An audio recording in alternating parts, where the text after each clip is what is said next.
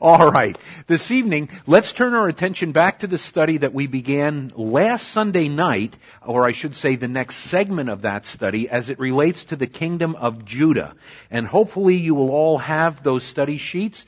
Do any of you not have the study sheet that's entitled The Kingdom of Judah, uh, and then uh, two lines down, the extent of time about 931 to 735 BC? Okay, I think most of you have that. And just as a way of quick review, we talked about uh, the the kings of Judah. Um, I'm going to go back one. There was um, I'm not sure if I can do. Well, no, it's not. Is that going to work? Yeah, we can go back. Okay, um, I'm going to just run it back a little bit if that's all right. Is that as far back as we go? Okay, it's not clicking. There we go. okay. It's, it's not gonna, but, but we're good. We're, we're good. There you are. There was one dynasty. It was the Davidic dynasty.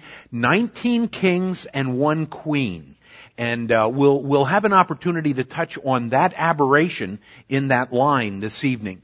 The average reign was about 17 years, and that that average is a little bit deceptive in that some kings only reigned for a very, very short period of time, and other kings reigned for, well, I know at least one of the kings reigned for over 40 years. And so you have a, a really broad spectrum of reigns of, of some of the, the kings of this Davidic dynasty. Some of the kings were good. About eight of them could be classified as kings who had a heart to some degree for the Lord. There were four, well, three that really brought about and, and helped bring about revival.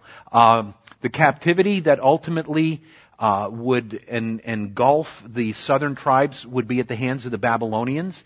They remained faithful, not the Babylonians, but the uh, southern tribes. Uh, their focus was primarily on Jehovah until uh, there was a breakdown with uh, some of the the idolatry that overtook them. And of course, the capital was Jerusalem. You remember what the capital was in the north? It became Samaria. It had started out in, do any of you remember?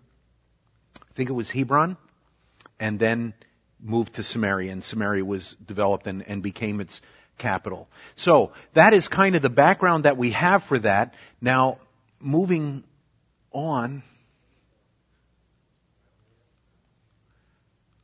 the two tribes were loyal, were the tribes of Benjamin and Judah and I think we covered that.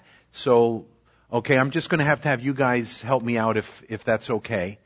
Um, and we have an explanation in your notes of how Benjamin became involved with Judah and uh, how that all developed. So you have that information in your notes.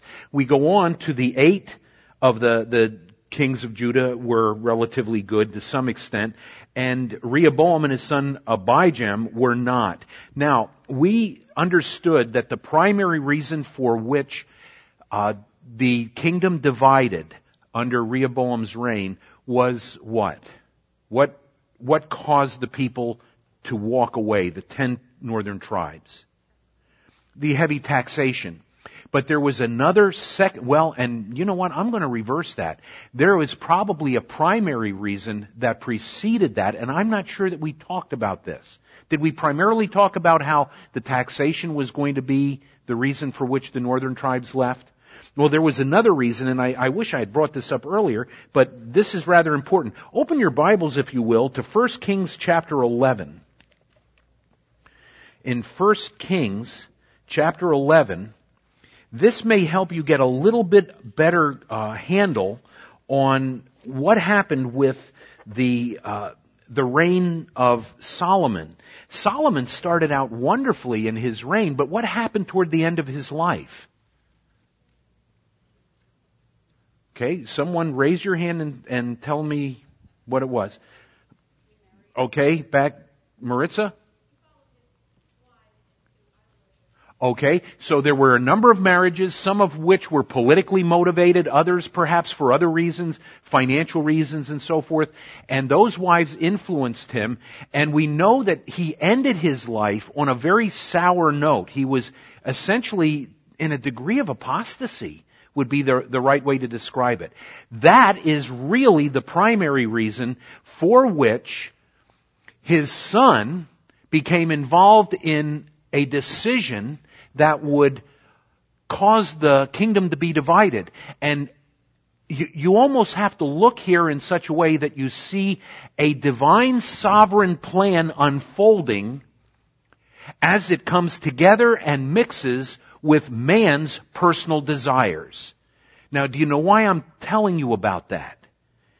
You understand that in our walk with the Lord, a lot of what we do is a tension that exists between principles in scripture.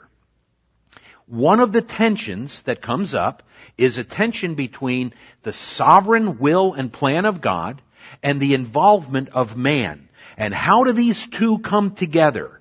Well, you look for examples that help you understand that. God made a determination. This was his sovereign plan. And we read about it here in 1 Kings chapter 11. And if you'll go down to verse 9, let me just read this for you. So the Lord became angry with Solomon because his heart had turned from the Lord God of Israel, who had appointed or had appeared to him twice, and had commanded him concerning this thing that he should not go after other gods, but he did not keep what the Lord had commanded.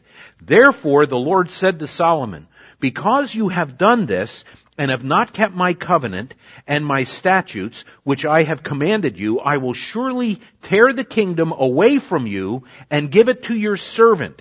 Nevertheless, I will not do it in your days.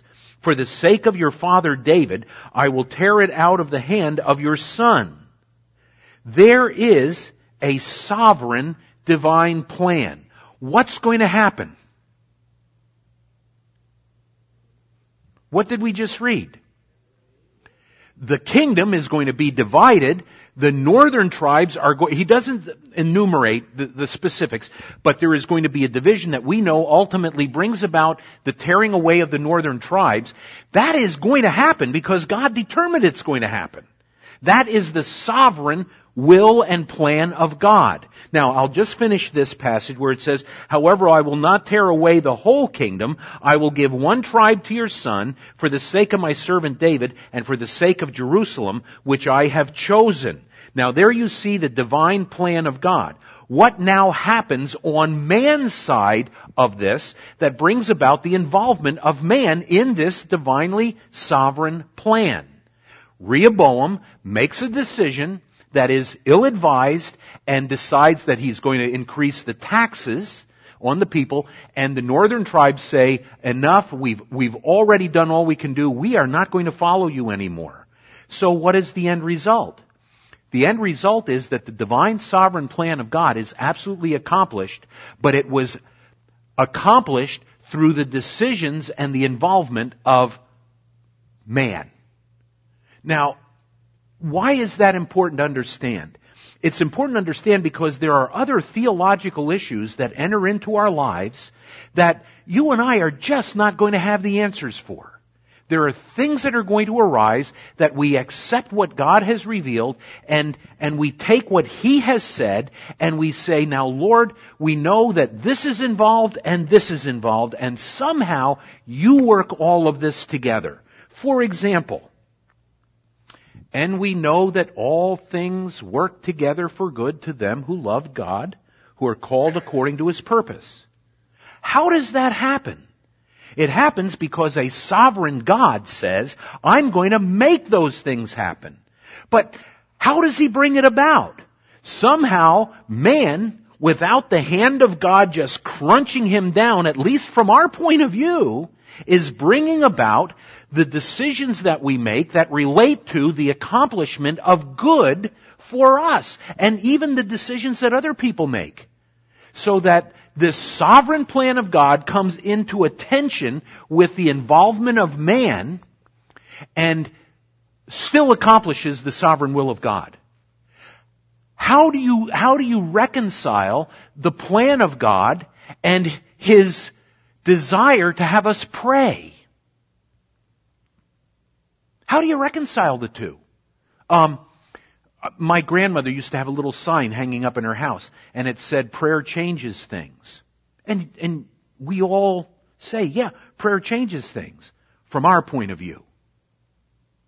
But from God's point of view, what we pray for brings about a change on human level that God, by His sovereign purpose, has already determined is going to happen on the divine level. And somehow the two work together. The same thing in our coming to Christ. There is a sovereign election that takes place. I've, I've, explained this to you, and I know you, you don't all have to agree with this, but it's true. there is a sovereign election, but then there is the human involvement. And here's what I can tell you. Nobody will get saved unless they respond in faith and call out and accept Christ as Savior.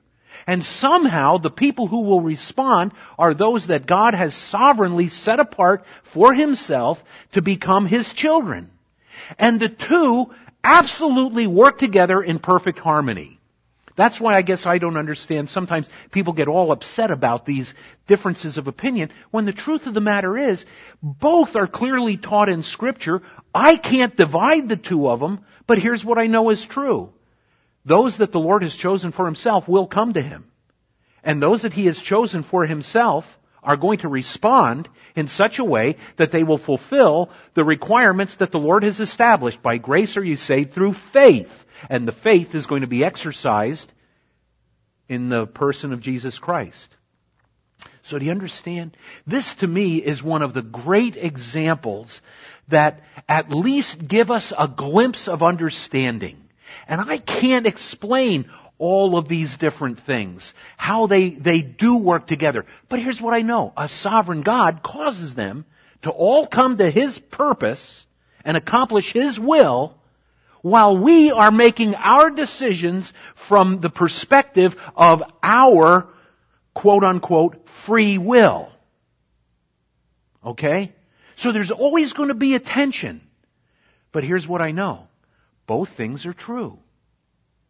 Both elements are absolutely true and only a divine, sovereign, all-powerful, all-knowing God can bring this about. Solomon, you're going to lose the kingdom. How's it going to happen? Rehoboam's going to make some bad decisions. and the people are going to react to those decisions. And now the two elements come together. So when we talk about why was the kingdom divided, it's probably better for us to clearly understand that it was not just the decisions that Rehoboam made, but it was a sovereign purpose of God that he had determined that used those purposes for his own will to be accomplished. Okay. Now I've actually, right now, you may or may not be aware of this, but I've just thrown out on the table a whole pile of luggage. And I want to know if you have any questions about it. I already told you I can't answer them. Okay, Rick.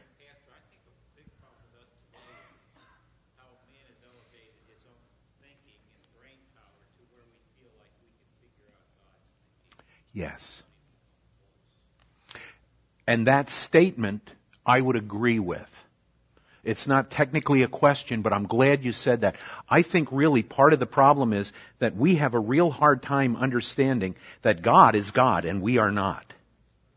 And His, His purpose, I'm just glad He's allowed me to be part of His purpose. I know sometimes people say, well now, that doesn't seem fair. Have you ever heard people say that? You have. That's a tough question to answer. How, how can that be fair? Well, what's fair? We think we know. But God knows what's fair. We don't. He does. To us, fairness is everything has to work out on man's level the way we think it should work out. And God says, no, I am God and it's going to work out as I know perfectly what fairness is. Preston.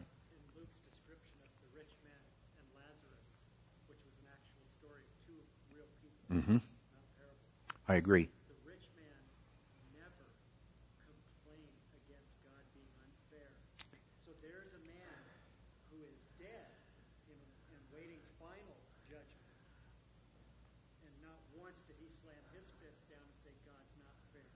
That is a great insight. Uh, you have just explained what I just said can't be explained. no, no. It, it's on a little different plane, but that is a wonderful insight. Here's a guy that now is in the realm of eternity who has a much clearer understanding of what truth is. And he understands that God, because he doesn't complain about God not being fair. I wonder why it is that every knee will bow and every tongue will confess that Jesus Christ is Lord. It doesn't say they're all going to stand there shaking their fists at him. The people that stand there and shake their fist at, at the Lord are those that are still alive on earth, just like people do today. God is not fair. Yes, He is absolutely fair and everything He does is right. That's where His grace enters. I, have heard people talk about a, a double predestination. That's the terminology they use. Why does God elect some people to go to hell and elect others to go to heaven? God doesn't elect people to go to hell. We're going to hell because of our sin. We all are.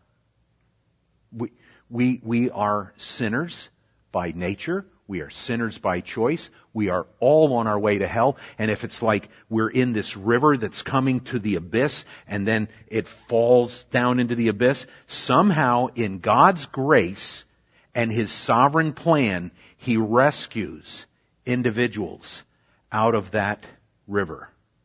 So that we all deserve to be there, but it's His grace that rescues us. Does that make sense? Why? Let me get somebody else.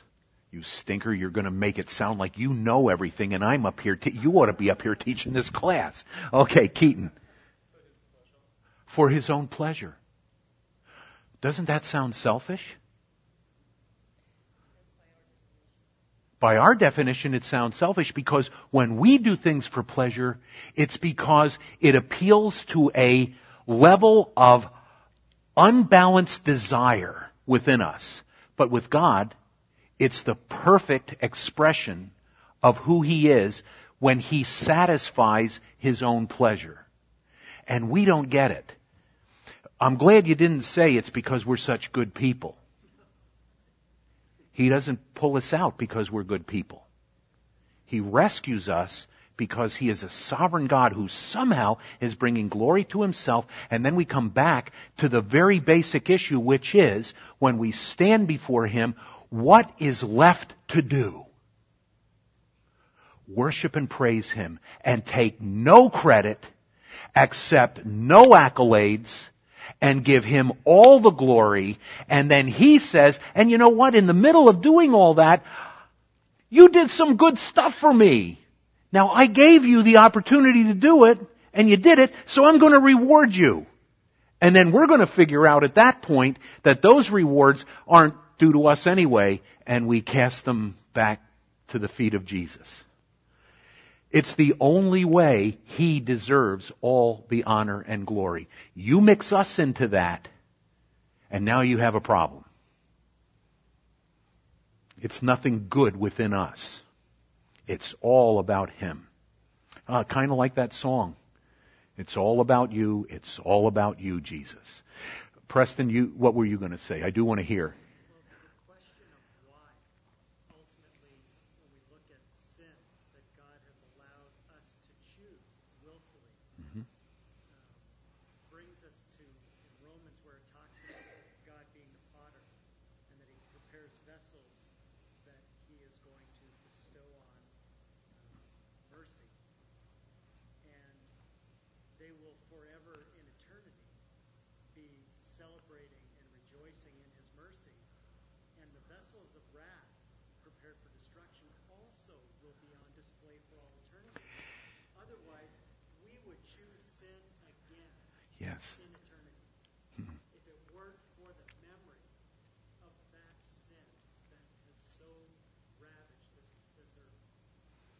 That's one I have to think about a little bit.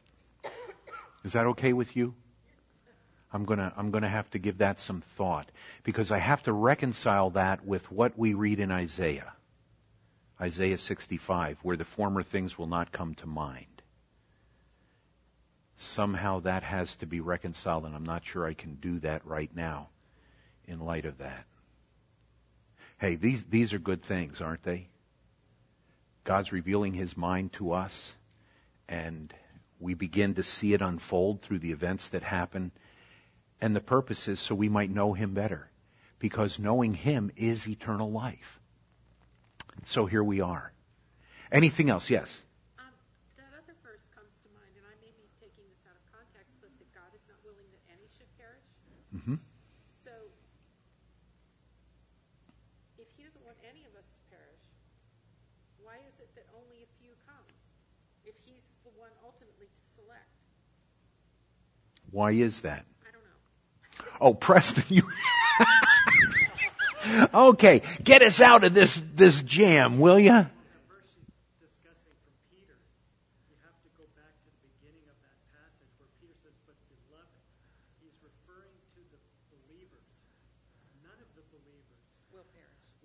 Right. God wills that none of the believers will perish.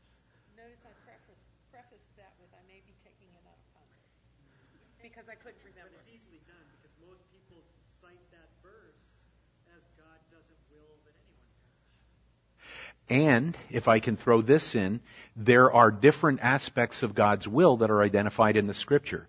There are two words that are used to describe the will of God, thelo and boulomai. And those words carry with them different meanings. One is a directive will that is going to be accomplished. The other is an expression of desire that is not going to be fulfilled because of the, the plan of God that He is still working together, but He allows for man's involvement, such as what we have right here. Would, it, does God will that we sin?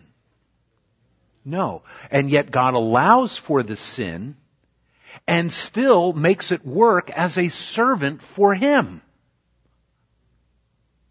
That's why even the unjust on the day of wrath are going to bring glory to God. Folks, I understand that for many of us, this may be a, a new way of looking at how God reveals Himself. But all I can tell you is, uh, from my point of view, the more I study, it's the only perspective that satisfies what I read in Scripture. And that's why we have to constantly be examining the things that we believe. And we have to constantly be evaluating where we stand on issues. And uh, hopefully, if, uh, as an under shepherd, if I have to give some guidance, I hope I'm on the right track. I'm not arrogant enough to say, this is it. But as I understand it, this is it. I know there are probably like a bunch of holes in this, but sometimes it helps me to come up like with something I can visualize in my mind in regard to that. And one of the things I thought of one time when I was walking my dog is that I've got my dog outside, I've got my dog on a leash.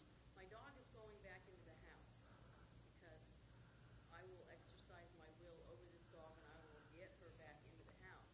But whether it's um, pleasant or unpleasant, whether it's done with her cooperation or without her cooperation, that doesn't, you know, it's, it's just a matter of, of how, how pleasant it is. And for the believer, do we come with crowns or without crowns? Do we come having a spirit of submission or kind of kicking and scream and screaming? Does that make sense to you all? I mean, um, I kind of think of it in a little different light, and you can, boy, somehow we have gotten into a philosophical issue here, but I almost see it as our being in a river, and there are banks of the river that maintain the integrity of its flow, but within that river, you have freedom to move to the left bank, to the right bank, and the Lord has a purpose that He's accomplishing even as different changes, and this will probably have holes in it. But when I try to get out of the river, I'm either going to get spanked to get back in the river, or sometimes the Lord says, You're out of the river, come home before you do more damage. That's something I think we have a hard time dealing with as well. That sometimes God takes people home not so much as an infliction of punishment, but as an expression of grace that keeps them from doing more harm. It's kind of why you kick a kid out of school. There are things that you hope you can do for that child that are good. But there comes a point when a child climbs out of that realm of any benefit you can do him or her, and they become such a negative influence on the rest in the river that you say it would be better if this person, as much as we want to see the good things happen to them, to get them out of the, the realm of influence. We do it in, in that way. We don't kill them. Okay? Although there might be times that some of the teachers would like to. But, but we may have to remove them. And I think the Lord may use that same philosophy that there comes a point in which the harm that you do is greater than any benefit that could occur by your remaining on the scene. That really does fit with everything we're talking about with the people of Israel. I think that's why some of the kings were taken out. They were removed because they were doing such harm to the people. And then the day finally came when enough harm was done that there had to be a major interjection of divine judgment that brought about a captivity at the hands of the Babylonians. And then it was only for a temporary period of time so that Israel, the, the southern tribes, where they are going to now be identified as Israel once they're taken captive, they now return to the land and reestablish that environment into which the Messiah will come. Rebelling once again to the point where they have to be destroyed as a nation, yet a remnant of people remain, most of whom will experience spiritual blindness that is beyond that of the normal spiritual blindness. There is a special blindness that people from a Jewish environment experience by virtue of the hand of God, and yet He will save all Israel during the tribulation of those that remain and survive through that time of wrath, and they become the people of God who welcome the new king who comes back to establish his throne. Does that, does that make sense? Okay. Does that introduce any questions that you would like to ask? To me, you know, I, I just kind of look for opportunities to try to explain things in a bigger context. Because right now we're looking at historic facts. And you know what the truth is? You can read these for yourselves. You could fill in every one of these blanks if you take time to do that. But there's a benefit, I believe, in having this time together. What I'm hoping is we can get beyond mere filling in blanks to the point where we start thinking about the dynamics of God's hand moving behind all these events because it gives a greater understanding of what He's going to do in the future and helps us get a better handle on that. Okay? All right. Anything else? I did not plan this, but it happens. Well, let's move on. Um, uh, Rehoboam and his sons Abijam, they, they were not good kings. Um, who was the first good king to, to ascend the throne? His name was Asa. So let's start uh, looking at him. You'll notice that that paragraph there. Um, Asa was the first uh, to bring some semblance of obedience to Jehovah back to the kingdom. Do you remember what happened in Asa's life? How things unfolded for him? He was being threatened. After he became the king of Judah, he was being threatened by an army from Ethiopia. And this army was a massive army. And in First Kings, Asa offers a prayer to the Lord that is perhaps one of the most sublime, brief cries for help. And he acknowledges the things about God that we want to be able to grasp. It is not too hard for you to give victory, whether by few or by many. You're the one in whose hands all of the events of life ultimately unfold and have their purpose. And I'm paraphrasing this. But the idea is that he recognizes the only hope he has is that God will intervene on his behalf. And that's exactly what the Lord does. The Lord brings about confusion in the army. They ultimately are defeated by essentially their own hands, and Asa and the nation of Israel are rescued and they're spared.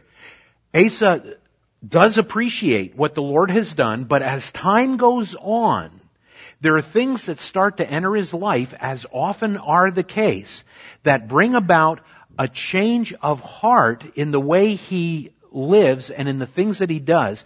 And God sent a prophet to warn him about the direction that he was going, and Asa refused to listen, and so his life came to a rather inauspicious conclusion. Um, he, his life is, is uh, essentially brought to an end by a judgment. And um, as a result of that, he terminates or has his kingdom terminated. But he did introduce some things into the people of Israel's experience that was good. He had a child that followed him by the name of Jehoshaphat.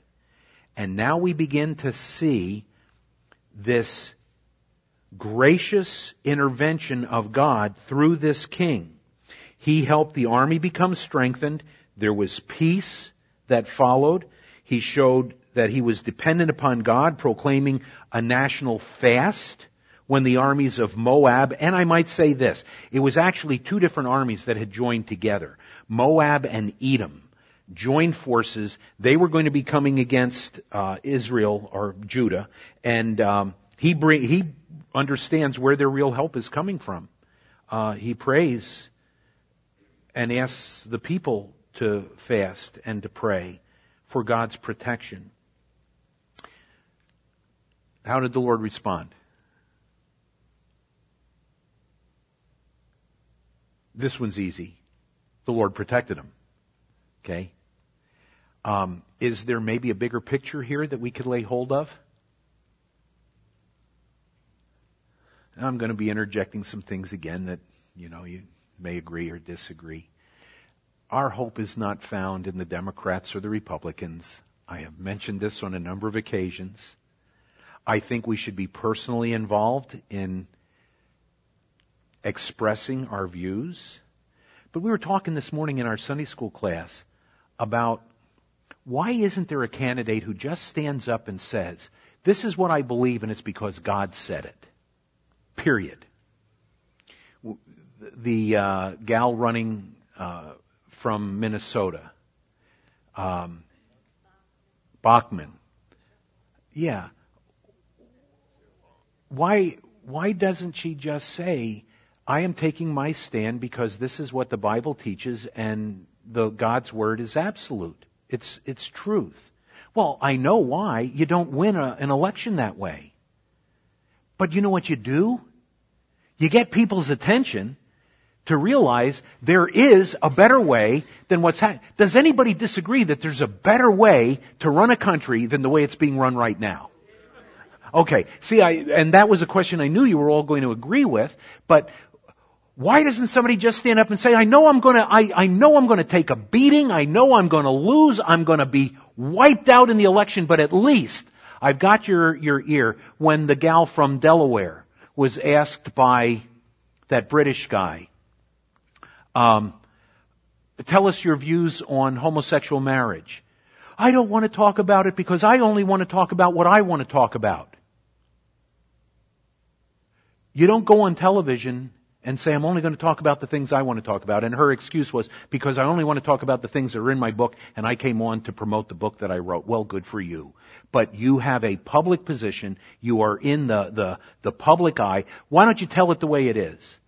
God's perspective is that marriage is constituted by one man and one woman, and God's word is absolute truth, and that's the position I take, in spite of what society says. Wouldn't it be refreshing to hear somebody do that? Well, not just gutless, but to me it's a betrayal of what you really believe. And the effort is, if I can get elected, then I can do more of the things that I want to do. How has that worked so far?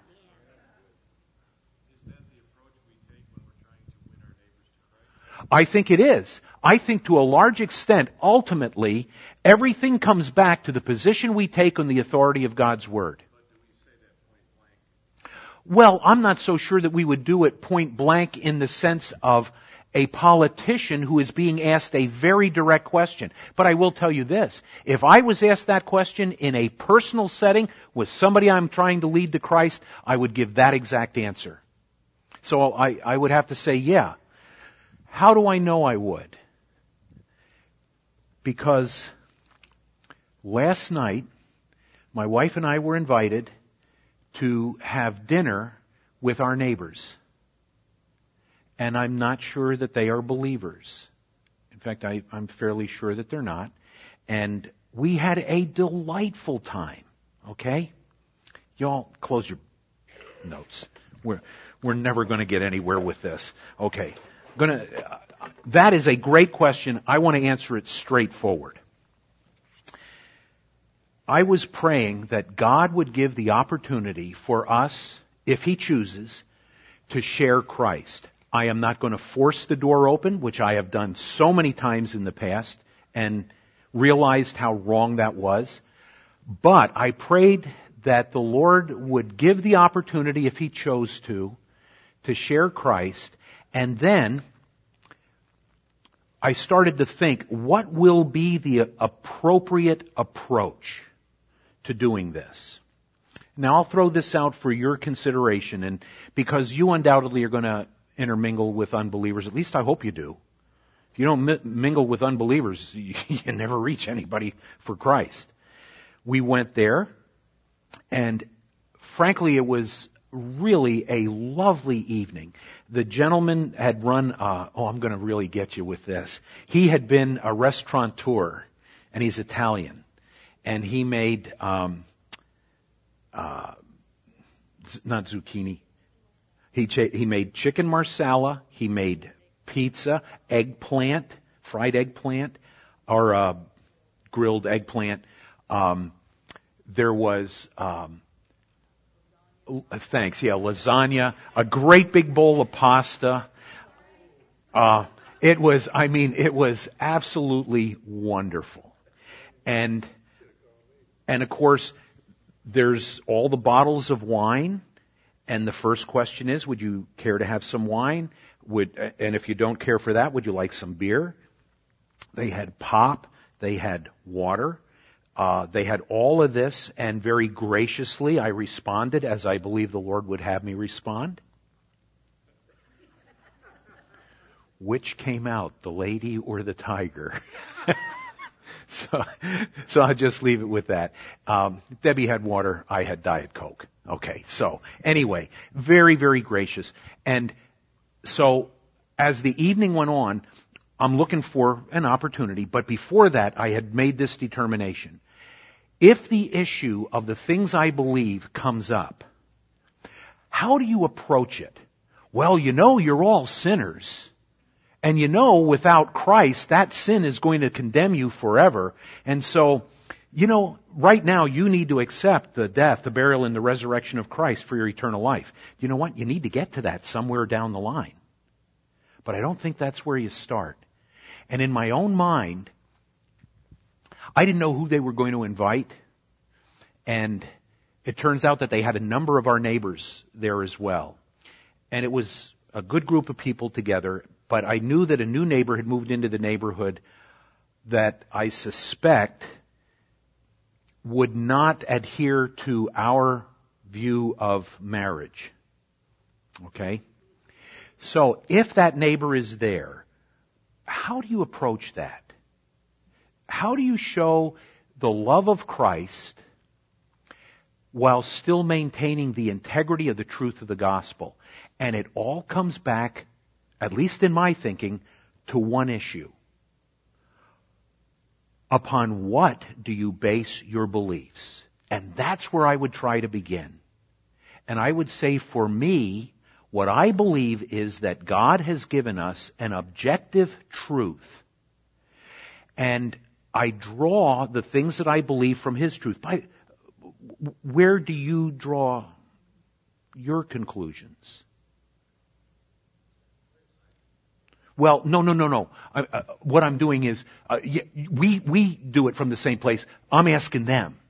But I didn't ask them because it didn't happen. But I had already figured out, here's the road that I, I believe would be the best way to go down this thing. And if they say, well, I don't believe there is absolute truth, how do you respond to that?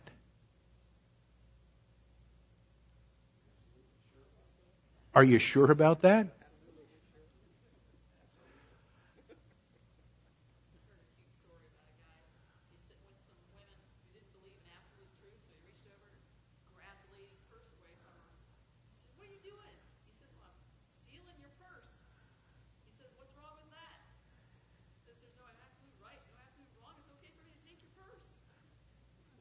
Ravi Zacharias nailed this.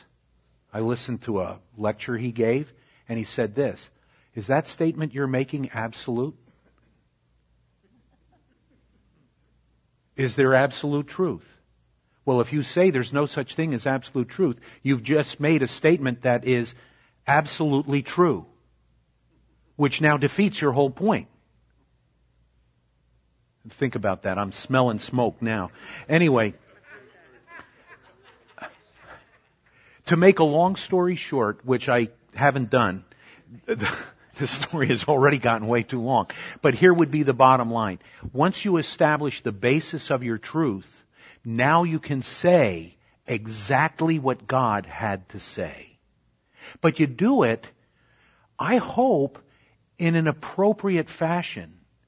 If someone who is homosexual is sitting there, you don't attack that person, but you say, you know, it's really interesting. In God's Word, anything that is an aberration of what He has established is sin. And I'm not gay, I'm straight. But for me, my natural inclinations would be to sleep with anybody that I find attractive. And that would be sin. The same is true for a person who has an inclination toward someone of their own sex. So the real issue is, how do we deal with our sin?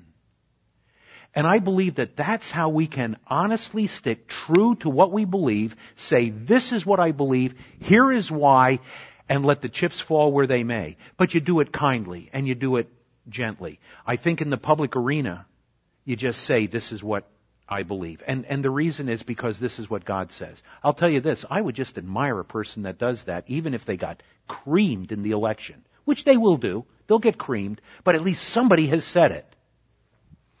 I'll tell you, most of the candidates that claim to be Christian, I, I have no idea what in the world they're thinking because their answers are so convoluted. And let me add this. I hope President Obama has a great vacation. I do. I'm so sick of the Republicans attacking a man that takes a vacation, which is exactly what they would be doing if they were in office. And I'm saying, if you're gonna make issues, make them the issues. This man does not believe that it's wrong for people of the same sex to be married. That's what you go after. You go after the man that says it's alright to kill a preborn baby. But you don't trash the guy because he takes a vacation with his family, which is more important than his presidency anyway. See you all later.